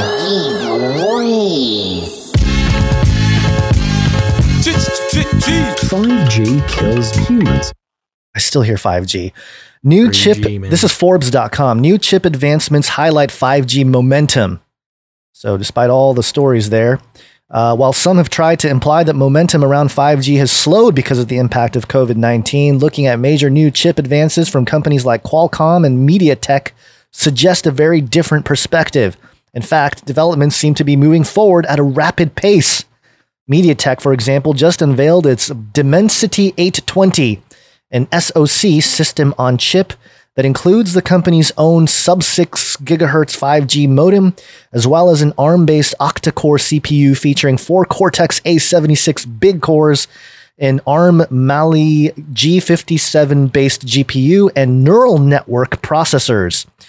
Uh, the eight twenty uh, comes shortly after the debut of the Dimensity one thousand family, MediaTek's first five G native S O C that's expected to power soon-to-be-released phones from Oppo, OnePlus, and others in Asian markets. That's interesting about uh, what's interesting about the Dimensity eight twenty is that it offers support for dual five G SIMs, which could be of interest in many Asian countries where dual SIM usage is quite popular. Uh, and it goes on. Here's a fairly uh, kind of a longer article that goes into all the stuff in Samsung and, and the technology. But point being that uh, uh, the technology advances. It continues to advance. Despite the fact that, um, Basil, your story that I had uh, for you in New Zealand, they're uh, they're still vandalizing five G towers. So, mm-hmm. um, you know, it's it's all just moving forward. Edge computing, A I, cloud computing. Man, they've taken down like almost twenty of these five G towers now. Yeah, the Business Insider article that we had planned to really dig into, but again, running short on time. Uh, yeah, that's fine. If you're running short on time, we just, I mean, uh, all the five G stuff is kind of just, you know, yeah, it's the, it's the stuff. It's the stuff. Know. The headline is uh, seventeen cell phone towers in New Zealand have been vandalized, vandalized since the lockdown, coinciding with a boom in five G conspiracy theories. So again, always trying to bring down the conspiracy theorist uh, mm-hmm. with this notion that uh, five G, it, it's interesting how they're using that as uh, the way to sort of poo-poo everybody who's questioning five G. As uh, yeah. it's, it's um, all one big thing. Genetics in the chat uh, reminded me that our five G, three G uh, problem uh-huh. is like the Yanny Laurel Oh, yeah. debate. It is. Do it's you remember the, yeah, that? It's the, the hearing. Yeah, yeah, exactly. We have, ex- oh, Yanny Laurel is back in the house. Oh, my gosh. And if and anyone doesn't know, it's, it's, uh, Just Google yeah, it. Just Google, Google it. Yanny Laurel. Yeah. Yeah. Um, um, you want to do this okay. cybernetic thing real quick, and then we'll do the Nephilim update, and we'll be out of here. Okay. Um, Are you ready want me to, just to read become cyborg? Yeah. Are you ready to become five G cyborg? five G uh, cyborg? C N S dot U Texas dot E D U. This is a sort of a edu- uh, um, academic thing here.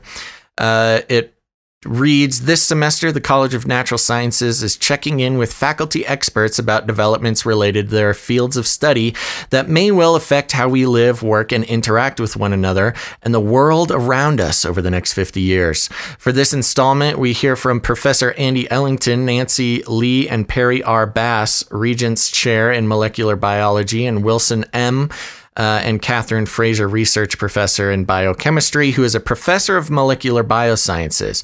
When he's not overseeing research into new diagnostics for covid nineteen, he considers how humans might someday overcome the physical limitations of our biological inheritance.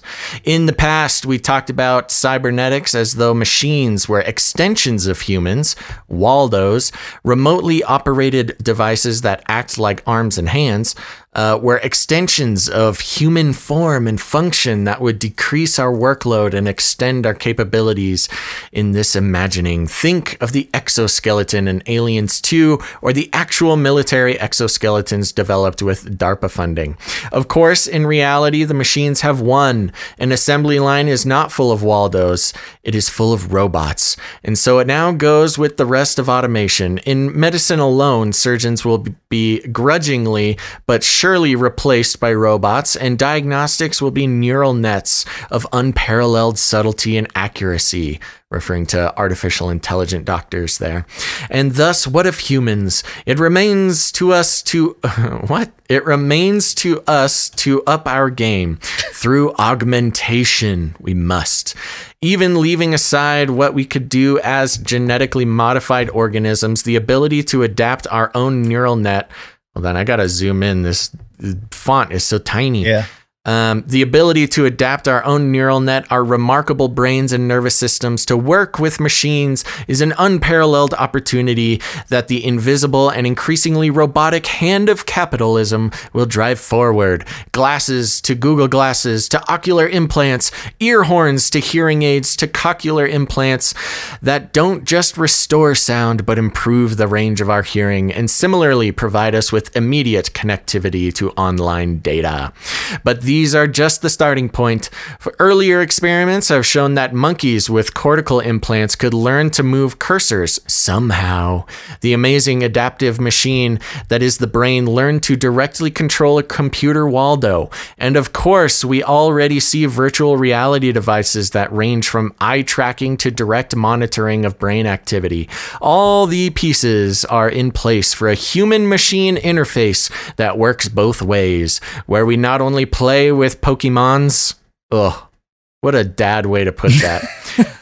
Where we not only play with Pokemons, uh, but perhaps they even train us. Ah! Uh, in imagining a future where humans are something of a new life form, yep. Life in quotes, more linked than ever to our computational devices, one key will be better direct interconnectivity between neurons and electrons so that we're not operating through the kludge of our eyes and ears or spotty neural activity, a la the dystopian but visionary sci-fi novel Neuromancer, which we haven't talked about recently. Advances in neurobiology, electrochemistry, and synthetic biology should soon allow us to jack in to the net. Uh, so there you go. Just uh, some fun talk about how soon we're all going to become cyborgs. Um, but this this uh, term Waldos, had you heard this before? I, I've read it in the past, but yeah. Yeah, I, I, I somehow it had eluded me because we actually have reported on a lot of Waldos uh, recently. Let me see if I can figure out what these are, uh, what that... Uh, Uh, Waldos, remotely operated devices that act like arms and hands. Oh, that must not be the acronym. actual acronym. Yeah, maybe it's huh, just I a nickname. What the actual acronym. Uh, yeah, yeah the, the big thing that really jumped out to me in this article is, it, first off, it's a University of Texas outlet. So it's a university paper, which, again, it's not too surprising, but, you know, it's the direction of the of where those types of institutions are headed. And uh, the mention of the machines have won. It's almost like they've given up. It's like, oh, the machines won. We we can't beat the machines. And the only way to keep right. up is through augmentation. It's very Elon Musky. Yeah. And then yeah, uh, this was very like uh, we've already lost. Yeah. Like we've lost the war. The, the, Which puts the imperative on us to catch up. Like you've already yeah. lost, and the only way to catch up is to uh, take the implants. Yep, and become a new life form. And to the only if we can't beat him, join them. And uh, yeah. so the question remains: are you ready to become cyborg? Yep, yep, yep. Okay. Yep. yep. All right. We uh, you got anything else on that, or are you good? No, no. Hit us with that Nephilim update. Nephilim update. Nephilim update. Nephilim update. Oh, wrong article on the screen there. Hold on. Do I have Oops. the Nephilim update on the screen? I should. Here it is. Um, breaking Israel news. This was our last or uh, a couple Nephilim updates ago. six point five earthquake near Area fifty-one. A six point five magnitude earthquake, Nevada's largest in sixty-six years, was reportedly felt on Friday, that's last Friday, Uh, morning across three states from southern Utah to central California. Aftershocks continued to shake the region with, with uh, six in the next hour, topping four point five on the Richter scale. No injuries were reported, but the main highway between Las Vegas and Reno was damaged and closed as a result of the quake. This is the third three point oh magnitude earthquake in the last ten days for that region, according to the L A Times. And I'm not going to really get into a whole lot of it other than, you know, the article just uses the earthquake near Area fifty-one as an excuse to talk about U F Os and extraterrestrials, um, mm. as uh, as Elon Musk says. Where are the aliens? Or asks, I guess. And uh, of course, you got the uh, you got Zuccolos, a picture of Zuccolos there with the hair. I'm not saying it was aliens, but it was aliens, and it's got Area fifty-one, blah blah blah, the secrecy, all this kind of stuff that we've dug into in the past. Biblical connection: are aliens described in the Bible as Nephilim? Mm. Some biblical scholars have suggested that the Bible describes what many would call aliens or extraterrestrials. The sixth chapter of Genesis describes interaction between strange creatures called Nephilim, li- literally the fallen, and men. And I feel like they just cut and paste a lot of stuff about the Nephilim that they wrote in the last Breaking Israel News uh, Nephilim uh-huh. update that we had. The Talmud, Sanhedrin ninety-seven A, describes how the Nephilim will return as a part of the messianic process. In the Talmud's discussion, Rabbi Yitzchak asks Rabbi Nachman, "Do you know when Bar Nafli, the sons of the fallen, will come?" Rav Yitzchak asks, Rav Nachman replies, "It's uh, it is Messiah." And then uh, mm. later on, it uh, talks about, uh, well, I don't know why I have this highlighted, Yuval uh, Ovadiah, an expert in Nibiru and other astronomical matters, believes that Area fifty-one and the installation in Tonopah are secret or uh, are hiding secrets. Quote, "It is clear that the U S government is hiding something in Area fifty-one. This is something they don't even attempt to deny. It may be aliens, but it is not clear that aliens are what the Bible was referring to when it described Nephilim. It would be intellectually dishonest to suggest that there is only one form of alien. If there are one species of alien, there are undoubtedly countless forms. Similarly, there are many beings that are not human that are described in the Jewish sources. Anakim giants, which are descended from the Nephilim, according to Numbers thirteen thirty-three, are one form, uh, one such form that the verse in, oh, in Numbers connects to the Nephilim." There you go. And I think they spelled Nephilim wrong there. Double L. Interesting. Uh, it could also be that if there are aliens in Area fifty-one, they could be Shadim, demons. But in all the cases, our forefathers knew how to cope with them, and we can as well. And then at the end here, quote, "Jewish sources do not deny that there are many, uh, there, there, me, uh, do not deny that there may be life on other planets. It is left as a possibility," Obadiah said, "but Jewish sources do not relate to anything that does not have any practical or philosophical implications that we need to relate to. If and when aliens become relevant to our service of God, it will become clear that they are here, just as the Nephilim were obviously present to the people before the flood." Nephilim update, Nephilim update, Nephilim update. So there you go. Another uh, you excuse to to dive into Nephilim lore by Breaking Israel News, using the earthquake to suggest that, that uh, I don't know, aliens or uh, Nephilim are under Area fifty-one. Or not? Yeah, well, you know, they're over there on, uh, uh, you know, I've I've said it pretty much every episode for the past week, but over on No Agenda Show there, they, uh, they played a clip from one of their listeners who's a truck driver and was driving between, uh, you know, d- around the earthquake area, and he saw cracks in the road. Right. As a truck driver, he knew that that was from the earthquake. And then he looked up, and above the mountains where, you know, off in the distance where he was, he said there was a bright blue light shining behind the mountains. Yeah. uh, that d- didn't look like anything he had ever seen before. So there you go. We got some blue beam. We they got some uh, earthquakes. We got some Nephilim. We got to watch out for those folks over in Nevada there. Yeah. Good luck. Uh, all, all yeah. that desert land, you know, you never know what's going on in the deep desert. You never know. You never know. So there you go. And uh, we're going to land this plane here. But before we do, I want to give just a couple more shout outs to the Twitch folks. A few more uh, uh, followers here. We got Anti-Lucifer seven seven seven. Ooh. There we go. Okay. We got Kimbalui one. Kimbalui. And we got C T M Adventures. Nice. Thank you, C T M Adventures. Uh, his way in the chat said truckers see a lot, a lot. I, I believe that. If if anybody sees the weirdest stuff in the country, it's truckers. Uh, so actually, we got a bunch of truckers who listen to the show. So what's up, truckers? There you go. Call out to all the trucker listeners here. And folks, remember, thank you so much for following us at twitch.tv slash Canary Cry Radio. We're going to keep calling out until we hit our goals over there. And you could be uh, one of the crowd that helps us do that. And uh, nobody's taken the Chadoxy one and Cove nineteen username yet. So yeah, not yet. You might have to pop that in the in the chat again, because I need oh, somebody to take that username. You need to find that? Um, That's going to be hard to find. And thank you guys so much. You know, like I said, like I've said before, Twitch has a bunch of great ways for uh, content producers like Gons and I to support ourselves. Um, as you know, the world starts to get rolling again. Uh, this is uh, your chance. You know, if you're getting put back to work, if you're getting put back into the society, we're super happy to hear that.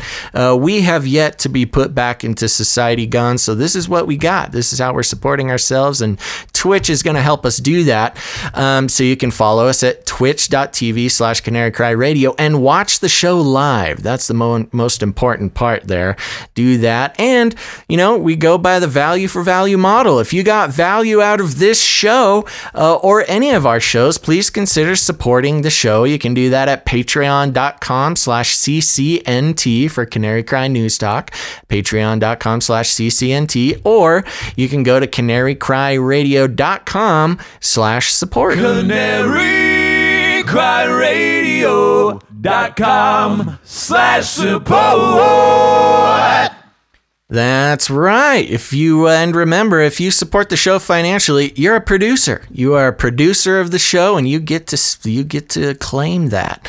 Um, and also, if you help out in other ways, like creating jingles for us, if there's, uh, we didn't do any, ask for any jingles today, Gons, but if anybody out there ever wants to send us some jingles uh, regarding, you know, some things that we talk about, send it on over to canarycryradio at gmail dot com. It's a great way to, again, get a shout out on the show and help us uh, put our production together. That's super helpful.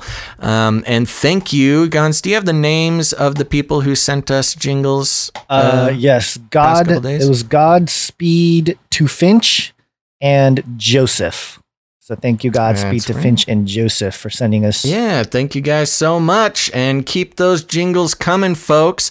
And uh, here's the thing. Remember, you all have friends and family who are getting their news from the mainstream media and their Facebook wall and anywhere else where they shouldn't be getting it.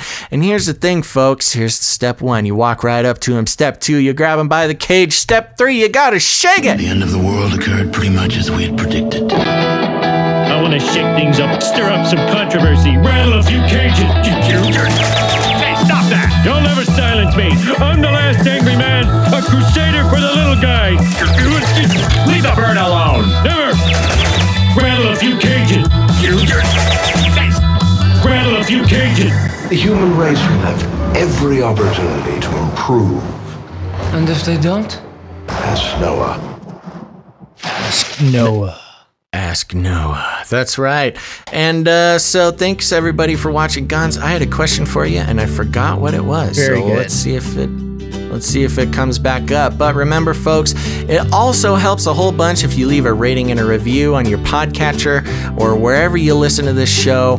Um, and make sure to tune in next time. Oh, that's what it was. We were going to do a show this Friday, but are we moving that, Gons? I think we might have to do it tomorrow, Thursday, might? twenty-first okay. of May. Yep. All right. Well, keep an eye out, everybody. We're going to probably be trying to do a show tomorrow. That's Thursday, the twenty-first. Um, so make sure to tune in for that. Same time, same place, sometime between noon and five o'clock P S T. Check back, check our Facebook and our Twitter and things. We'll be putting out a warning uh, about a half hour before the show. So there you go, folks. All right, everybody. So make sure to catch the next show. But until then, all together now, remember to think outside the cage.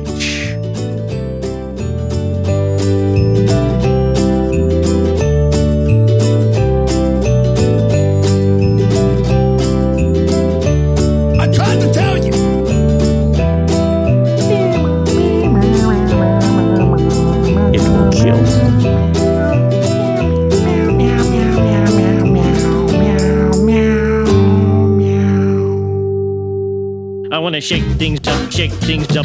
I want to shake things up, shake things up. Leave